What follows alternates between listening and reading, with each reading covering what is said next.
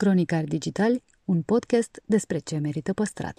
Podcastul Cronicar Digital este proiectul echipei care, de 2 ani de zile, promovează patrimoniul în rândul tinerilor, scuturând de praf și prejudecăți interacțiunea cu istoria și cultura. Între heritage și cool, invitații, vedete influencer și experți vorbesc despre propriile preocupări și pasiuni, ne dezvăluie ce e important pentru ei și ar dori să transmită mai departe, care este relația lor cu patrimoniul românesc și ce înțeleg prin patrimoniu personal. Pe chill și fan, ca între prieteni. Moderatorul podcastului sunt eu, Cristian Șimonca, adică blogul O Travă, în echipă cu Diana Popescu, jurnalist cultural de cursă lungă. Cronicar Digital, un podcast despre ce merită păstrat. Șef Florin Dumitrescu a descoperit rețeta interviului perfect. Ne dezvăluie cum poate ciorba de burtă să provoace o ciocnire a civilizațiilor. Auzi, da, ciorbă de burtă n-aveți? Și zic că nu, îmi pare rău, nu. Dacă vreți, am o supă de ceapă. Oleu, doamne ferește, cum să faci, doamne, supă de ceapă? A, ce cârcium aveți și voi aici. Da, e goală. Ce operă de artă o are drept autoare chiar pe soția lui și ne poartă în culisele unei adevărate epopei. Cartea sa românește punct și de la capăt. Știu așa despre tine, că lucrezi de la 14 ani, că la 18 ani erai responsabil de o bucătărie, adică aveai angajați. După aia, la 24 de ani, ești cel mai tânăr jurat al celui mai cunoscut format uh, de cooking din România, Masterchef, la vremea aia. Îl avem invitat pe Florin Dumitrescu, șef Florin Dumitrescu. Salut! Bun venit în bucătăria Lidl. Sunt Florin Dumitrescu și astăzi vom găti împreună. Deci nu e întâmplător faptul că sunt foarte mulți bucătari buni bărbați, nu? Ai fi surprins cât de multe femei sunt bucătărese bune și mai bune decât mulți bărbați, numai că balanța înclină mai mult spre bărbați din cauza crizei de timp prin care trece acolo, din cauza ritmului infernal la care ești supus. Eu am văzut bărbați bucătari care în timpul serviciului s-au așezat în genunchi și au început să plângă. Ce efectiv, e, e fascinant să știi că odată ce trăiești de ucenicie și îți dai seama că ești responsabil de bonul respectiv, și trebuie să-i dai drumul să, să-l gătești, să-l trimiți la client, în momentul ăla apare o adrenalină, știi? Adică o adrenalină diferită față de snowboard, față de parașutism, față de... E, e un pic diferită, știi? Gândește-te că eu m-am apucat de meseria asta cu gândul că mă duc la mare, în vara aia, din vara 2002 mă duc la mare. Primul an în care am mers la mare a fost 2009 două zile, 2010 patru zile, 2011 vreo patru zile și prima vacanță adevărată pe care am avut-o, am avut-o în 2013. Ba nu, în 2014, scuze. 2014 am avut prima vacanță adevărată la mare. Deci dintre 2002 și 2014 au trecut cât 10 ani. 12. Deci n-am avut vacanță și n-am avut timp să-mi cheltui banii, știi? Adică nu te gândi că aveam sume. Dar pentru un copil de 17 ani să câștige de 3-4 ori salariu minim pe economie era o chestie wow. S-a schimbat foarte mult relația pe care o ai cu casa și cu mâncarea de când ai devenit tată? Foarte mult. Să știi că surprinzător pentru mine, surprinzător pentru mine, văd, văd mâncarea cu alți ochi în momentul de față. Înainte să apară copiii, uite, mi se pare că e definitoriu, știi, pentru un bucătar. În momentul în care ai pretenții așa ca bucătar, zici, băi, eu nu prăjesc cartofi. Eu, la mine în restaurant, în meniu, eu nu am cartofi, eu nu fac cartofi prăjiți. Punct. Șnițele niciodată. Dacă gândești, băi, sunt un bucătar bun, visez la, visez la mâncare fine dining, visez la restaurante stelate, la chestii de genul ăsta, eu nu fac cartofi prăjiți și șnițele, prietene. Deci dacă vrei, problema ta, nu la mine în cârciumă. Deci asta era atitudinea mea înainte de, înainte de a avea copii. Când a apărut fimea și am început să merg pe la restaurante și să-mi dau seama că nu am ce să le dau de mâncare, pentru că na, nu puteam să le dau muși de vită bine făcut pentru că mă băteau bucătarii, mai ales că exista treaba asta, știi, în spate. Ia uite-l, bă, și pe ăla vine șef Florin Dumitrescu și mănâncă muși de vită bine făcut. Înțelegi? Oricum ea nu mănâncă șnițele, să nu mă înțeleagă nimeni greșit. Adică nu le dau copiilor șnițele cu cartofi prăjiți zilnic sau ceva de gen. Dar refuzam ca bucătar să gătesc asta pentru familii, pentru oricine. De când au apărut copii, am încercat să fiu mult mai indulgent și să, să zic, ok, dacă ai un copil la masă, bă, orice cere, îi dăm pentru că știu foarte bine ce înseamnă ca în economia unei mese copilul să mănânce și să fie liniștit. Dacă copilul mănâncă și e liniștit și mănâncă primul, toată lumea și părinții, exact, sunt liniștiți, se vor mai întoarce. Da, ai zis mai devreme de asta. Vine șef Florin, cum e când intri într-un restaurant? Că întotdeauna m-am gândit la asta. Gen te știe atâta lume, absolut tot cârciumarii, cred că din București, din țară, din asta, orice băiat care servește la masă și cum, te, te duci așa și zici, bună ziua, vreau și eu o pizza sau ceva în genul ăsta, bănesc că se panichează toți, adică nu? Da, unii se panichează și unii își dau interesul un pic mai mult și alții cum să zic, încearcă, să, încearcă să-și mențină standardul. Pentru că eu, de exemplu, mănânc în cârciumă de fiecare dată același lucru. Oriunde m-aș duce, dacă, dacă mă duc a doua oară, mănânc ce am mâncat prima oară. Adică sunt un tip destul de fixist, așa, meticulos, sufer cumva de OCD, știi? Cred că orice șef bucătar, orice bucătar suferă de OCD. Și în momentul în care ajung într-o cârciumă și comand același lucru, bă, oamenii își dau interesul și primesc același lucru de fiecare dată. Adică rar mi se întâmplă să intru într-un restaurant a doua, a treia oară să primesc aceeași mâncare diferit. Pentru restaurantele în care merg pentru prima oară, de regulă încearcă să, încearcă să epateze majoritatea. Sunt puține locurile și uh, locurile alea bune unde oamenii își păstrează standardul fără să li se miște sprânceana. Un loc de genul ăsta care pe mine m-a dat pe spate a fost la doamna Zisi, în Pipera, o cârciumă grecească. Băi, senzațional. În momentul în care am ajuns în, cur- în curtea respectivă, m-am îndrăgostit de curte, știi? Adică flori, frumos, era exact cum era pe toamne 101 la escargot când eram pe acolo, știi? Cu multe plante.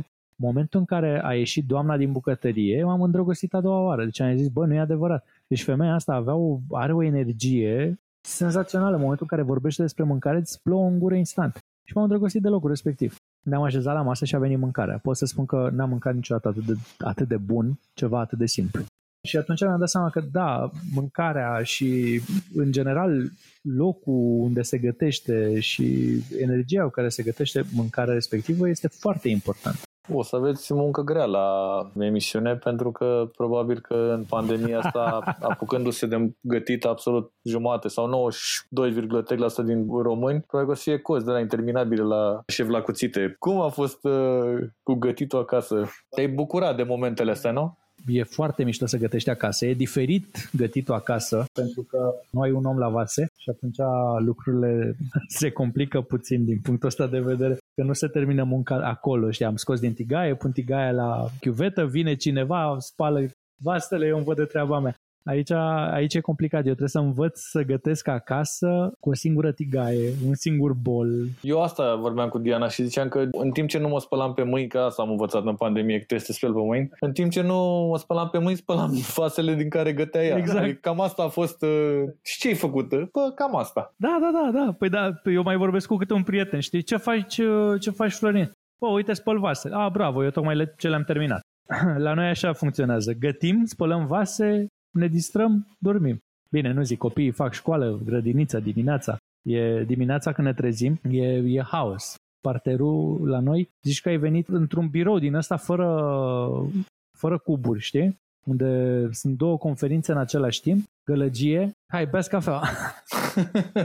da, ai gătit mai mult în perioada asta? Gătitul acasă pentru mine încă n-a devenit un hobby, știi, gătitul acasă, pentru că momentul în care gătești la restaurant 14 ani, non-stop, ajungi acasă și îți dai seama că, bă, nu am loc să pun uh, tava, nu am loc să pun aia, nu am loc să mă apuc să toc, nu am loc și începi să te frustrezi. Eu am acum norocul că mi-am făcut bucătăria așa cum mi-am dorit, am loc, problema e că n-are cine să-mi spele vasele și trebuie să mi le spăl eu. Și îmi ia loc uh, așa, rețete, știi, zic, băi, ok, ce fac? Păi uh, fac o friptură, după ce fac friptura arunc niște brocoli în aceeași tigaie după ce am scos friptura, unt puțină apă, în felul ăsta se spală bine și tigaia, brocoli prinde mai mult gust. Știi? Adică folosesc tot felul de, de șmecherii de genul ăsta. Și mai ales că la noi în casă fetele sunt înnebunite după paste. Adică aici am scos o oală și o tigaie. Dacă vor sos, că de regulă le mâncăm uh, pastele doar cu ulei de măsline și parmezan. Deci, e bine. Salut, sunt Florin Dumitrescu și îți urez bun venit în bucătăria Lidl. Acum îți voi arăta cum se face spaghetele alio olio peperoncino. Și avem pătrunjel, folosit doar frunzele de la pătrunjel, Tocăm pătrunjelul. Dar de gătit acasă, da, și observ și eu treaba asta, că majoritatea, majoritatea oamenilor au început să gătească acasă și, sincer, eu chiar mă bucur, pentru că dincolo de concurenții de la emisiune, mă, mă bucur că oamenii încep să gătească și încep să poate să aprecieze mai mult mâncarea în momentul în care ajung într-un restaurant. Încă mai avem problema asta de atitudine cu, cu restaurantele, cu clienții care au senzația că mâncarea trebuie să fie gata în 3 minute. Ce înseamnă pentru tine patrimoniul ăsta gastronomic românesc? La ce te gândești când zici patrimoniu gastronomic românesc? Ce te duce gândul? Pentru mine, bă, patrimoniul, din punctul meu de vedere, patrimoniul românesc culinar ar trebui să fie ceea ce ne definește pe noi ca români, în primul rând, și anume mâncarea de sărbătoare mâncarea de nuntă, chiar și de mormântare, mâncarea de Crăciun, Paște, Revelion. Ăla e patrimoniu cultural. După aia, dacă te duci pe luni, o să vezi că ai în luna mai, iunie, mâncăm tot salată de vinete. În luna august, iulie, august, mâncăm toți pepene cu pâine, știi? Pâine cu pepene, pepene cu brânză. Adică patrimoniul culinar românesc, din punctul meu de vedere, este mâncarea de zi cu zi a românului. Dar românului normal, de rând, care poate își mai tai o găină, poate mai are o rudă pe la țară care mai tai un porc, să faci cârnați cu socrătul sau cu maică ta, aia ăla e patrimoniu, știi? Chestie pe care noi dacă am putea să, să o marketăm puțin, ar rupe. Gândește-te că René Redzepi în Danemarca a reușit să inventeze o bucătărie într-o zonă în care nu crește nimic. Știi cum e? Până la urmă, urmă publicul te creditează. Asta mi s-a întâmplat la Escargon în 2010. A venit un muncitor de pe șantier, de la un șantier de pe stradă, a intrat în curte și zice Auzi, da, ciorbă de burtă n-aveți? Și zic că nu, îmi pare rău, nu, dacă vreți am o supă de ceapă. Oleo, doamne ferește, cum să faci, doamne, supă de ceapă? A, ce cârcium aveți și voi aici, da, e goală. Îți dai seama că s-a dus la prietenul lui da. și a zis, bă, erau niște tâmpiți, făceau supă, din ce credeți mă că făceau supă? Din ce apă, frate? Ai țin... Dai seama ce săraci. Doamne, doamne. Să n-ai tu o burtă, să mă, n-ai să tu o burtă, să n-ai tu acolo o zmântănică, să dai... Dai seama, bă, săraci, că nu au avut nimic altceva da, și a da. zis, hai mă, dai cu ceapă. Cum să faci, bă, cârciumă cu supă de ceapă, mă? Pune și tu o ceafă acolo. Da, și atunci cam asta e. Uite, eu de eu nu-mi dau cu părerea despre nimic. Știi? Adică public, în mod public, eu nu am păreri cred eu că sunt mai, mai special dacă nu am păreri, pentru că sunt foarte mulți care au păreri. La fel, în același timp, mi se par la fel de deplasate review-urile făcute de oameni care nu au legătură cu domeniul în care se fac review-urile.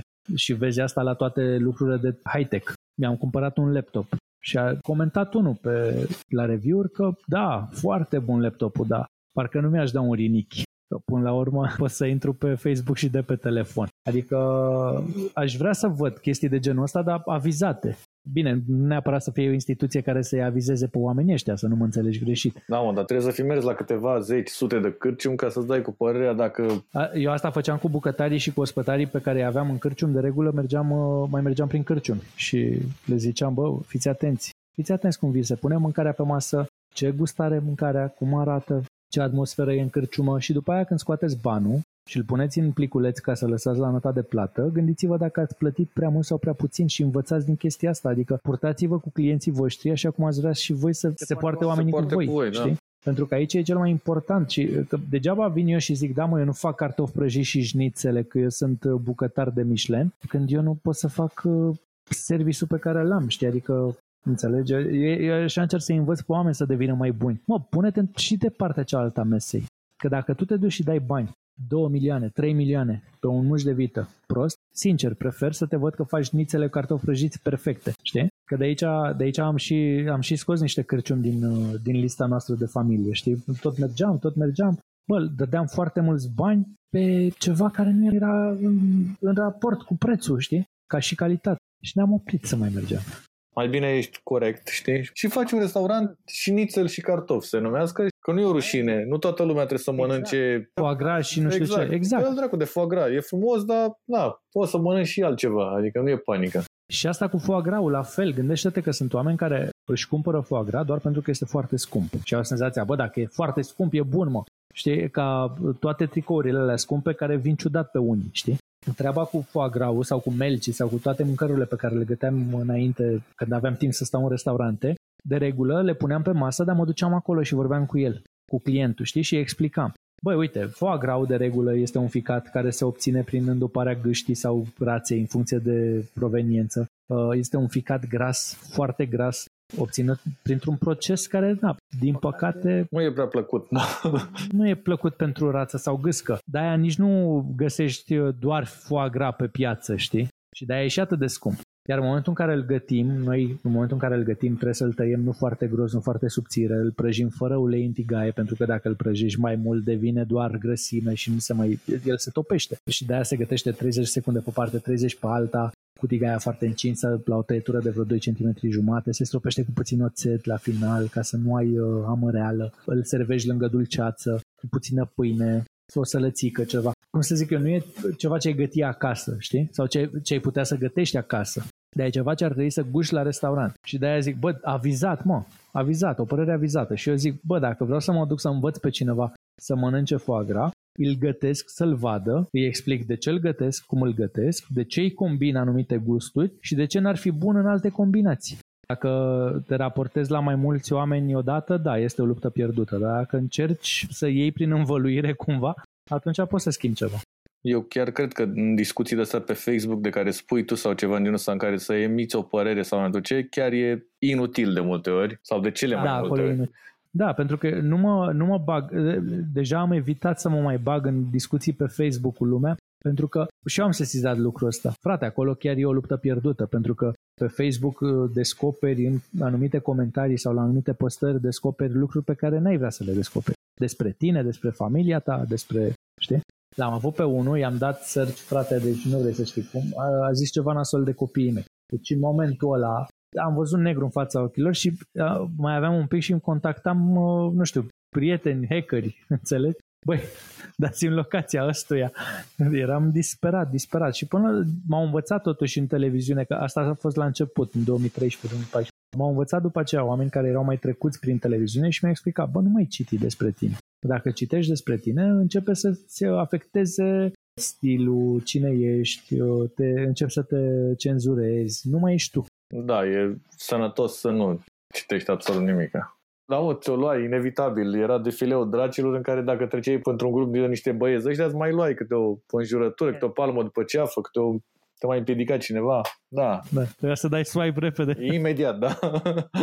Te ții repede la metro. Cum a fost pentru tine? Am fost acolo la Sibiu anul trecut când ai, uh, ai lansat și cartea. Sibiu, capitală gastronomică, nu? 2019, nu? Corect. 2019. Ce a însemnat asta uh, pentru tine? Pentru mine a fost, să zic așa, s-a pus în sfârșit ușa la toată temelia pe care am început să o construiesc din 2002. Adică eu în momentul ăla pot să zic că mi-am clădit în sfârșit cele patru ziduri cu geamuri și acum mi-am pus ușa, efectiv. Și acum pot să zic că sunt o entitate întreagă. Pentru că întotdeauna mi-a fost frică de bucătăria românească, tocmai din cauza uh, oamenilor care știu bucătărie românească. Și știam că în momentul în care o să scot o carte de genul ăsta va fi primită de, de nonconformiști, va fi primită cu ochi buni și, cum să zic, uh, îi vor îndemna și pe ei să, să-și scoată la, la iveală talentele. În schimb, pe cei din garda veche o să-i cam supere. Și am zis, bă, vin cu asta și mi-o asum. De data asta mi-o asum la modul, băi, a mea, eu așa o văd, punct, nu mă interesează cum vedeți voi. Vreau să învăț de la voi, dacă aveți ceva de învățat de la mine, bine. În momentul în care am, uh, am început să lucrăm pentru carte, gândește-te că eu n-am avut, și sunt foarte sincer, deci de multe ori aud chestiile astea gen piaristice, știi? Inspirația a venit uh, uitându-mă în zare, Texte uitând, frumoase, da? știi? Exact. Bă, nu. La mine inspirația a venit altfel. Eu știam că trebuie să fac cartea românească. Doi ani de zile, cât am umblat cu Lidl-ul prin țară, prin cămara noastră, am tot gustat tot felul de mâncări. Și am început să mi se deschidă, am început să mi se deschidă ceacrele în zona asta. Să zic, băi, îmi place. E ceva, ne, e ceva nou pentru mine, pentru că lucrând atâta timp în bucătărie franțuzească, am uitat un pic de rădăcinile mele. Și am început să-mi aduc aminte și să mă uit și să caut, să descoper mâncarea românească și, și obiceiul românești, că asta era foarte important, că mâncarea fără obicei la noi nu prea se leagă. Și am descoperit că am o adunătură, o selecție mare, imensă de rețete despre care aș putea să scriu și despre care aș putea să uh, îmi dau cu părerea cum ar fi să le facem să arate bine de fine dining, numai că nu știam cu care să încep. Și în ziua în care uh, am terminat filmările pentru sezonul trecut de șef, m-am așezat la laptop și am zis ok, hai să mă apuc să scriu. Prima zi, n-a, n-a ieșit nimic. Aveam lista de rețete pe o parte, nu ieșea nimic. Băi frate, ce naiba se întâmplă? A doua zi, hai să scriu ceva, nimic. A treia zi sau a patra zi, nu mai știu câta zi exact, știu că doar că săptămâna următoare aveam ședință foto. Mi-am pus căștile în urechi și am dat drumul la George Enescu la Rapsodia Română. Îți jur că în momentul ăla au început să curgă ideile, începuseră să curgă, dar nu mai puteam să le mai țin eu. A fost senzațional. Și am scris toată cartea cu rapsodia română în, în căști. În momentul în care am apărut toată povestea, am văzut-o, am văzut cartea printată și eram la Sibiu, știam că urmează să, să facem lansarea publică am avut emoții foarte mari, foarte mari, dar nu pentru ce urma să spună lumea. Aveam emoții pentru că era, mă simțeam gol. Eram, bă, eu, fără nicio cenzură, fără nicio, fără nicio barieră, fără să mă gândesc uh, foarte tare cum o să fie percepută ideea mea de a face mici așa, știi? A fost foarte grea toată povestea, pentru că vorbisem cu Ianica Leno să-mi trimită, să-mi trimită textul, după aia nu mai, nu mai reușeam să dau de el. Am avut așa, am avut, a fost un roller coaster, știi? După aia m-a sunat omul și, mi-a, și a cerut scuze că a fost super prins, mi-a trimis uh, textul. Am vorbit cu uh, Gheorghe Vătafu, care e unul dintre cei mai mari bucătari ai României, înainte de 89, deci omul a fost un zeu al bucătăriei, încă trăiește. La fel, când am vorbit cu el, omul era emoționat, mi-a trimis textul, uh, Henry Seabock, la fel. Deci toți oamenii pe care i-am implicat în toată povestea asta să-mi trimită texte pe care să le pun în carte erau foarte încântați de proiect, foarte încântați de idee. Și asta mi-a dat putere cumva să o fac publică, știi? Pentru că până atunci mi-a fost frică. Adică le arătam, le arătam poze de la ședința foto uh, de mâncare și le explicam ce am gătit acolo. Și oamenii păreau foarte impresionați și ziceau, ok, îți trimit, îți trimit textul pentru că îmi place. Îmi place ce ai făcut. Ok, perfect. Și prindeam curaj, prindeam curaj. Și în momentul în care a venit ziua Z în care trebuie să lansăm public cartea, am lansat-o și cu cum să zic, cu teama de a, de a, fi, de a fi prea gol totuși, știi? Adică prea prea sincer. Care sunt cele trei feluri de mâncare tradiționale românești pe care ar trebui să le gătească absolut oricine? Sau, în fine, să încerce să le gătească. Începeam cu gulașul, nu cred? Vezi? Aici e influența Cristinei. Zic așa, mâncarea de cartofi, mâncărica de cartofi. Știi? Mâncărică, că pare mai mică dacă e mâncărică. Să știe să prăjească un grătar, fie că e vorba de mici. Eu zic cum e la noi în găști, de fiecare dată la care prăjește micii la grătar, ăla este anfitrionul petrecerii. Masculul alfa, da. Și femeile la salate. Exact. Deci să știi să prăjești un grătar, să știi să faci o mâncare de cartofi și neapărat să știi să faci o ciorbă bună. Din punctul meu de vedere, etalonul mâncării românești este ciorba. Adică asta n-am găsit-o la alte culturi la nivelul la care o avem noi. Sunt tot felul de fierturi, sunt tot felul de combinații, de tăieței cu zeamă. Bă, da, ciorba, cum e a noastră, nu e nicăieri. Cu legume multe, carne, cu ou, știi? Toată povestea asta așa din jurul ciorbei, că o mănânci, e ciorba de pătroace pe care o mănânci dimineața după nuntă, toată nebunia asta de, de obicei al ciorbei, din punctul meu de vedere, este unul dintre cele mai importante obiceiuri românești. Să trecem la partea a doua, chestionarul Prust, la care spun niște întrebări și răspunsul e scurt, foarte scurt, aproape scurt, cel mai scurt. Ce calitate ți-ai fi dorit să ai din naștere? Răbdare. Cel mai mare regret? N-am. Cea mai mare slăbiciune? Familia. Principala ta calitate? Familia. Lucrurile care te fac întotdeauna să râzi. Și acum zic, familia. uh, da, momentele petrecute frumos și amintirile, amintirile plăcute cu familia. Plăcerile vinovate? Plăceri nevinovate. Vinovate, vinovate. Care nevinovate? Plăceri vinovate. Bă, gaming-ul. Ți se pare vreo greșeală de neiertat? Greșelile sunt de iertat. Ce îți place cel mai mult la alții? La nevasta ce îți place cel mai mult? Sinceritatea, nu, sinceritatea. Sinceritatea. Care e cea mai mare realizare profesională de până acum? Știu că e greu. Șef Florin Dumitrescu. Visul cel mai greu de împlinit? Să ajung întreg la cap la 80 și ceva de ani să-mi văd nepoții. Cartea favorită? Gestapo, Sven Hassel. E prima carte pe care am citit-o la 9 ani. Ce personaj de film, roman sau piesă te regăsești? Leonidas. Care sunt eroii tăi din viața reală? Eroii mei din viața reală? Ah, cred că aici am mai mulți. Deci, exceptând familie, exceptând uh, Cristina, tata, mama, soacra mea, socră meu, copiii mei, Bontea Scărlătescu sunt eroii mei și Mona Segal. Care e cea mai frumoasă amintire dintr-un muzeu? A? Băi, da, asta e mișto. Uh, Vaticanul se pune ca fiind muzeu? Păi da. Clar, am făcut bătături în picioare de, de cât am umblat cu Cristina să, să vedem uh, Vaticanul și la un moment dat mi-a zis, băi, dar nu mai pot, vreau să mă așez undeva și nu iubire, tu trebuie să vezi tot ce am construit eu în alte vieți doar pentru tine. și ne-a rămas, ne-a rămas, ne-a rămas chestia asta, știi, de fiecare dată când trecem pe lângă Arcul de Triunf în București, le, fetele știu că eu l-am construit pentru ele, știi? Se pare corect. Dar ți-a ieșit bine oricum, ți-a ieșit foarte bine. Care e opera de artă în fața căruia îi stau ore întregi? Oh, băi, sincer, operă de artă din punctul meu de vedere este mâncarea de cartofi al nevestii mei cu care m-a cucerit. De la ea a început tot.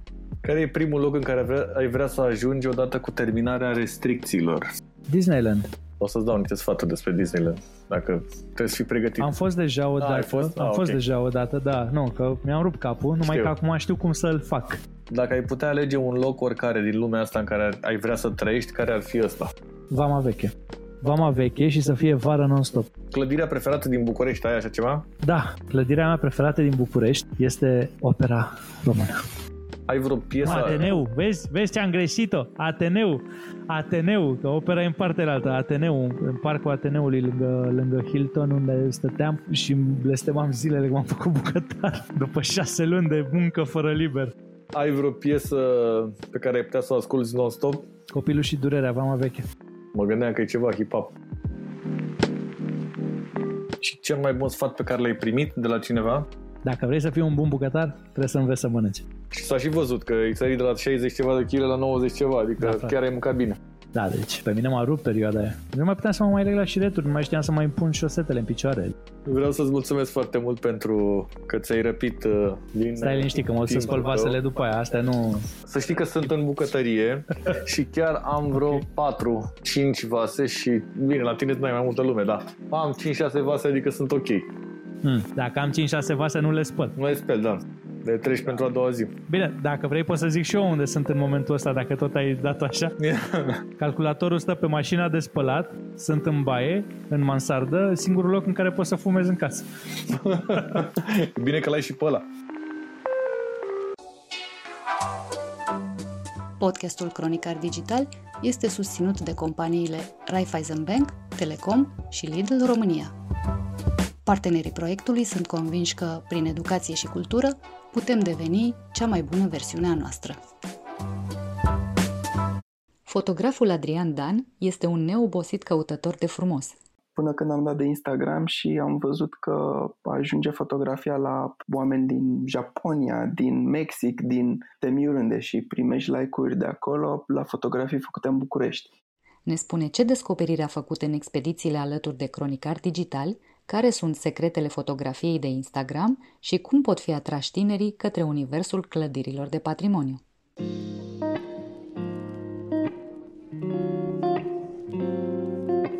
Ești uh, unul dintre primii cronicari digital, te-a alăturat proiectul ăsta încă de la început, în urmă cu mai bine de 2 ani de zile. Ce te-a atras la treaba asta? Băi, din start uh, numele m-a captat pentru că era total out of the box. Pe urmă a urmat o discuție cu Silvia de la Zaga Brand și oarecum ne-am regăsit acolo. La început nu venea să cred ce aud, adică chiar urmau să se întâmple toate chestiile alea pentru creatorii de conținut din România cu intrările în acele clădiri de patrimoniu care nici nu ne gândeam până atunci să le accesăm sau cu atât mai mult să le promovăm. Așa că treptat lucrurile au mers de la sine și am reușit să aducem cât mai mulți oameni către ideea asta și nu doar oameni. De ce crezi că e important ca tinerii din România să cunoască obiectele de patrimoniu, tradiții, clădiri uh, și așa mai departe? Dacă nu își dau seama ce au lăsat alții în urma lor, poate nici ei nu-și dau seama ce trebuie să lase ei în urma lor mai departe. Tot avem de învățat din istorie, tot timpul și după cum vedem oarecum se și repetă istoria, nu? Întotdeauna. E o vorbă. Dar... Să repetă și nu învățăm nimic din ea. Da, tocmai de-aia noi tot insistăm, nu? Rezistăm și încercăm până nu mai putem. Pentru că dacă măcar câțiva dintre ei au reușit să-și dea seama de lucrul ăsta și să transmită și ei mai departe în comunitățile lor, eu zic că ne-am atins scopul. Care crezi că e cea mai uh, mișto experiență pe care ai avut-o în proiectul ăsta? La asta m-am tot gândit și uh, deși am văzut o grămadă de lucruri interesante, foarte multe informații în anumite cazuri, erau unele povești, uite, de exemplu, morile de piatră de la Eftimie Murcu. Era acolo cineva care ne-a povestit un fel de bazm. Erai și tu, nu știu dacă mai ții. Da, da, da, da, da, da, cum? Domnul primar. Da, da, da. Deci genul ăla de, de momente, de se zbârlește pielea pe tine și îți dai seama că oamenii trăiau cu crezul în acele povești, e, e remarcabil. Adică am făcut o grămadă de nebunii, o grămadă de kilometri, am văzut tot felul de colțuri ascunse și cazinou de la Constanța, care, din nou, nimeni nu o să-l mai vadă cum l-am văzut noi, ceea ce e wow. Dar poveștile astea, întâlnite în mod total neașteptat de la oameni, sunt total out of the box. E vreun loc în care ai fost uh, și după aia ai zis, da, e mișto aici și m-aș întoarce? Te-ai și întors? Cred că mm, acolo, la Eftimie Morcu. Și cum ne-a dus acolo, pe muntele la sus, cu jeepurile alea. păi asta că încă erau oameni care făceau treaba asta acolo, adică morile alea încă funcționează, le vezi cum merg, poți să cumperi făină făcută acolo. Era ceva mai mult decât a te uita la o clădire și atât, adică pur și simplu puteai să pui mâna pe produsul lor. Era total diferit. Știu că ești foarte pasionat de fotografie. Care sunt uh, subiectele care te interesează cel mai mult atunci când apeși buton? Mie îmi plac jocurile de lumini și instantaneele, bineînțeles. Prin oraș e destul de greu să surprinzi lucruri de genul ăsta pentru că na, nu poți să postezi poze cu oameni așa random, dar uh, sunt clipe, fie din oraș, fie din natură, care nu se mai reproduc de multe ori mi se întâmplă să fac câteva fotografii, să zic, wow, ce bine au ieșit, dar totuși parcă aș mai încerca o dată. Și mă duc în același loc, fie un landscape, fie undeva la mare, fie în oraș, nu iese la fel. Deci dacă momentul ăla ți-a ieșit așa, aia e, nu poți să o repeți. Asta mi se pare cel mai, uh, cel mai deosebit. Dacă ar fi să alegi un tip de fotografie pe care l-ai face toată viața, care ar fi el? Mie îmi plac foarte mult apusurile, răsăriturile, deci momentele astea cheie de lumină caldă, chiar și cu oameni. Golden Hour e top întotdeauna. Chiar și dacă vrei să faci fotografie la o farfurie cu mâncare, tot la Golden Hour îți iese cel mai bine. Ce s-a întâmplat pe contul tău în perioada de pandemie? Că bănuiesc că n-ai ieșit să faci pozele cu Bucureștiul gol. Am zis că de data asta nu o risc așa ușor. Cum ai compensat în izolarea asta? Cred că am epuizat fiecare colț din casă, jur sincer. Deci, singurul dezavantaj e că nu e apartamentul mai mare. am mutat o masă dintr-o cameră într-alta, am făcut birouri în fiecare cameră. Pe terasă le-am mutat toate gadgeturile astea de design și plante și le-am reorganizat în toate felurile posibile. Na, cauți tot felul de trucuri, de schimbări, te schimbi pe tine, încerci să privești tu altfel lucrurile, folosești alte efecte, alte filtre, încerci cât mai multe variante ca să faci lucrurile diferit pentru că sunt vremurile diferite. Mă aduce aminte de momentele în care te duceai și cumpărai uh, filme de 24 sau de 36 și făceai fotografii. Da, da. Erau și puține magazine unde, de unde puteai să le iei. Ți minte că era ceva la Unirea? Da, da, Azomureș, da. corect, da. Și te duceai cu emoții dacă au ieșit sau... Da, am și pățit-o odată. Am luat aparatul cu mine într-o excursie, cred că era în clasa 7 sau ceva de genul asta. Și am făcut la poze toată excursia și știi că la sfârșit trebuie să derulezi tu manual, să tragi filmul înapoi, nu? Și se aude înăuntru hâr, hâr, hâr, hâr, hâr, hâr și zic gata, am terminat, hai să-l trag înapoi și când desfac, pac, filmul era acolo. Nu s-a tras deloc înapoi, s-a adus tot filmul, l-am pierdut pe tot. Erau multe chestii. Acum, na, faci la o poză, stai cu telefonul jumătate de oră, mai ștergi una, mai ștergi alta, o mai schimbi, o mai Uh, faci fotografie pe film? Nu, nu am mai făcut, sincer să fiu. În ultima vreme m-am gândit la asta. Cred că trebuie să mă documentez puțin, că nici nu mai știu de unde ai putea găsi materiale. Înainte, când eram mic, le dezvoltam eu cu tatăl meu în casă, dar aparatura aia îți dai seama că acum nu mai există și parcă se pierde din farmec dacă pur și simplu le faci cu un aparat nou super uh, scump și pe urmă le dai să ți le developeze alții, parcă se ia din farmec. Era mișto așa când făceai tu cap-coadă totul, când simțeai hârtia aia în mână, când o uscai, era, era foarte interesant. De la tatăl tău ai luat pasiunea asta pentru fotografie? Da, da, el, uh, el făcea asta și făceam împreună, era hobby-ul nostru, era timpul nostru quality time, cum se spune acum.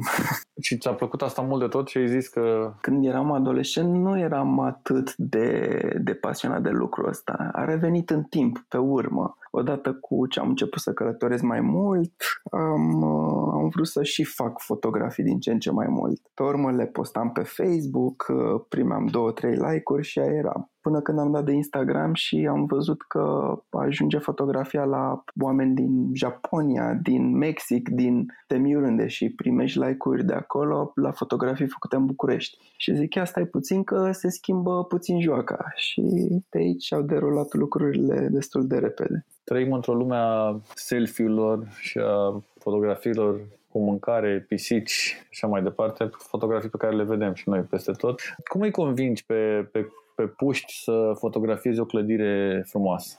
Băi, jur, de, de două săptămâni mă chinui să-mi fac și eu un selfie să iasă bine și nu, deci nu știu. Se întâmplă ceva foarte ciudat și când văd conturi pline doar cu selfie-uri, mă cam blochez puțin. La mâncare fac și eu. Nu știu cum era, erau tablourile alea când eram noi mici cu natură moartă în care era un măr, un pepene și două prune sau ceva din ăsta. Da, ai văzut ce frumos veneau umbrele pe toate obiectele puse acolo pe masă, adică Exact, era... exact, da, nu era așa ușor. Aveam și pisică, am făcut și cu pisica, e, e frumoasă, n-ai ce să-i faci, dacă e frumoasă trebuie să-i faci poză. Puștii să fotografieze clădiri vechi, îi atragi, îi momenți cu tot felul de, de indicii, de cifre și de evenimente pentru că ei unde vor să ducă în mod normal? Ce caută în mod normal? Lucrurile astea. Așa că dacă le găsesc și acolo, vor veni și acolo și vor face poze, vor face un selfie în fața unei clădiri vechi. Pe urmă vor vedea și clădirea veche din spatele lor și tot așa, ca un domino. Te-am uh, văzut și la Constanța și la, și la Timișoara că stai de vorbă cu mulți copii mulți tineri de ăștia care sunt pasionați de tot ce înseamnă fotografie, Instagram, nebunii. Ce le zici? Ce te întreabă? Ce dialog ai cu ei? Sunt foarte mulți incredibil de talentați care se abțin, sunt uh, destul de rușinoși și nu, nu comunică. Eu asta încerc să le spun, să, să comunice cât mai mult, să scrie oamenilor, să interacționeze cu oamenii care îi urmăresc, pentru că dacă ei au urmăritori, înseamnă că oamenii le dedică timpul lor și dacă ei fac asta, și ei, la rândul lor, trebuie să interacționeze cu ei. În felul ăsta se fac remarcați și pot ajunge să facă ceva mai mult decât două, trei postări uh, frumoase. Pot să câștige din asta și se pot dezvolta pe ei în viitor, în societate, în tot felul de interacțiuni pe care le vor avea mai departe. Cam asta e subiectul principal. Go out și vorbește cu oamenii, spune ce ai de oferit, spune ce idei ai, trimite-le mai departe și nu le ține doar acolo, pentru că chiar au ceva de spus uh, puște ăștia. Și din Timișoara și din Constanța am cunoscut destul de mulți care, care în continuare postează zilnic și sunt super activi și, și apreciez foarte mult pentru asta.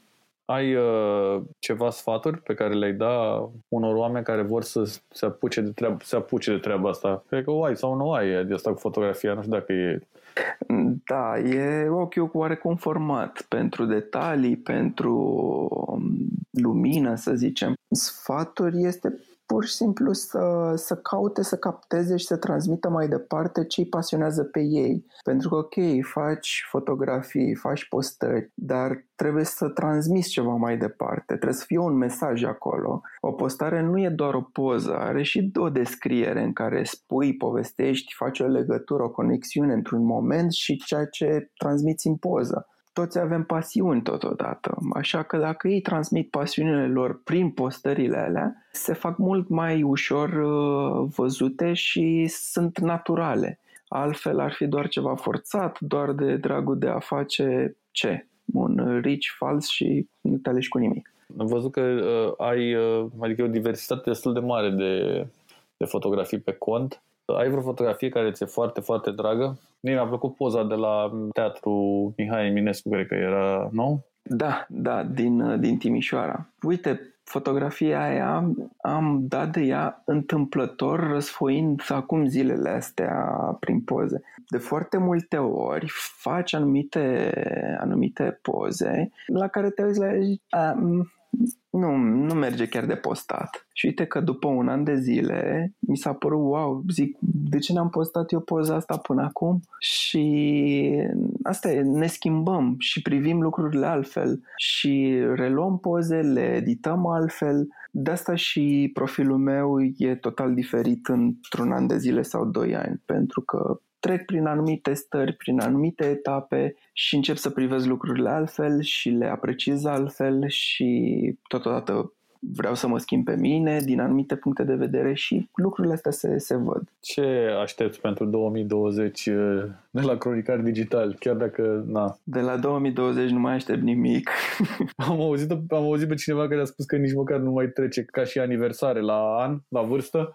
Eu mă gândeam la, la altă șmecherie. Ce ar fi dacă pe 31 decembrie de Revelion trecem în 2020. Să se facă un acord din ăsta global. Cum se dă ora înapoi, dăm un an înapoi, ce e atât de complicat. Da, fi tineri în continuare. Uh, iar de la cronicar digitali, păi faptul că se întâmplă deja lucrurile astea, podcast-ul, Instamit online, e deja mai mult decât puteam să-mi doresc. Avem o motivație în plus să ne mai dezmorțim, să ne mai jucăm puțin, să mai cunoaștem oameni. Chiar dacă se întâmplă în online, nu trebuie să uităm că așa a plecat totul din online. Și ne dă un motiv în plus să punctăm și să forțăm și mai tare ce se va întâmpla în offline cu prima ocazie. Vreau să-ți mulțumesc uh, pentru aceste minute acordate. Mersi, mersi. Mă bucur că te-am auzit. Sper să ne vedem uh, într-un nou trip din ăsta șmecher cu cronicari și să, să ne distrăm la fel de bine ca până acum. Oricum, eu uh, într-un fel sunt plăcut surprins de situația pe ansamblu din România în comparație cu alte țări. E mai ok decât mă așteptam și cred că sunt ceva semne pozitive so far. Cred că mișcările sociale și schimbările sociale care au fost în ultimii cinci ani oarecum ne-au, ne-au adus în punctul ăsta în care să putem să conștientizăm mai ușor anumite lucruri și să luăm măsuri ceva mai responsabile. Adică oamenii pe care îi cunoaștem, prietenii și așa mai departe, au alt flow acum, cu siguranță. Uite, în perioada asta chiar mi-am adus aminte de când eram mic, perioada comunismului. La Revoluție eu aveam vreo 7-8 ani și fac comparație puțin cum se joacă copiii acum în săptămânile astea față de cum se jucau atunci și de cum se jucau acum 2 ani, de exemplu. E, e o diferență. Liniștea asta apropie oamenii, să știi, chiar dacă nu ne vedem. Și, și se simte asta de la, începând de la cei mici se vede chestia asta. Povești greu de crezut. Mituri care au pus la treabă imaginația a generații întregi. Oameni și proiecte nebunești. Ce e adevăr și ce e invenție. Uneori, realitatea își scoate pălăria în fața unei născociri irezistibile. Cu vorba bună, este pastila în care îți spunem ce lucruri incredibile am mai aflat. În episodul de azi, miturile care fac Clujul unic.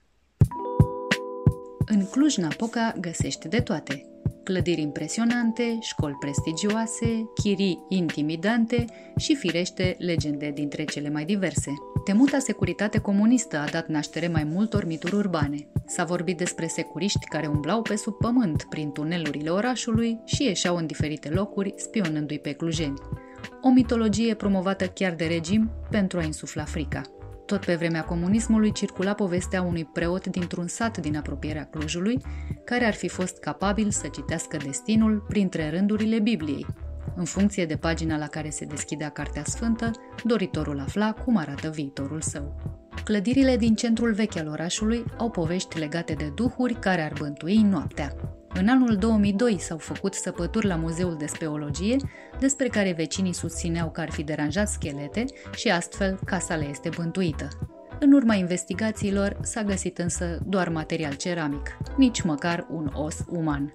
Un alt mit extrem al Clujului anilor 90 era legat de existența sectelor sataniste, care organizau ritualuri și sacrificii cu animale în diferite locuri din oraș.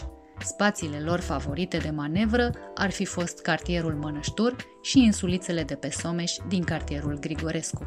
Anumite legende urbane atrag chiar și turiști în Cluj. Un astfel de exemplu sunt fenomenele paranormale din pădurea Hoia Baciu, unde linia între realitate și ficțiune este foarte greu de trasat. Istoricul Tudor Sălăgean spune că totul a început de la cartea lui Florin Gheorghiță, Enigme în galaxie, în care apare o fotografie cu un OZN deasupra acestui loc. De la o carte sau nu, pădurea și-a câștigat faima. Ar fi una dintre cele mai înfricoșătoare din lume.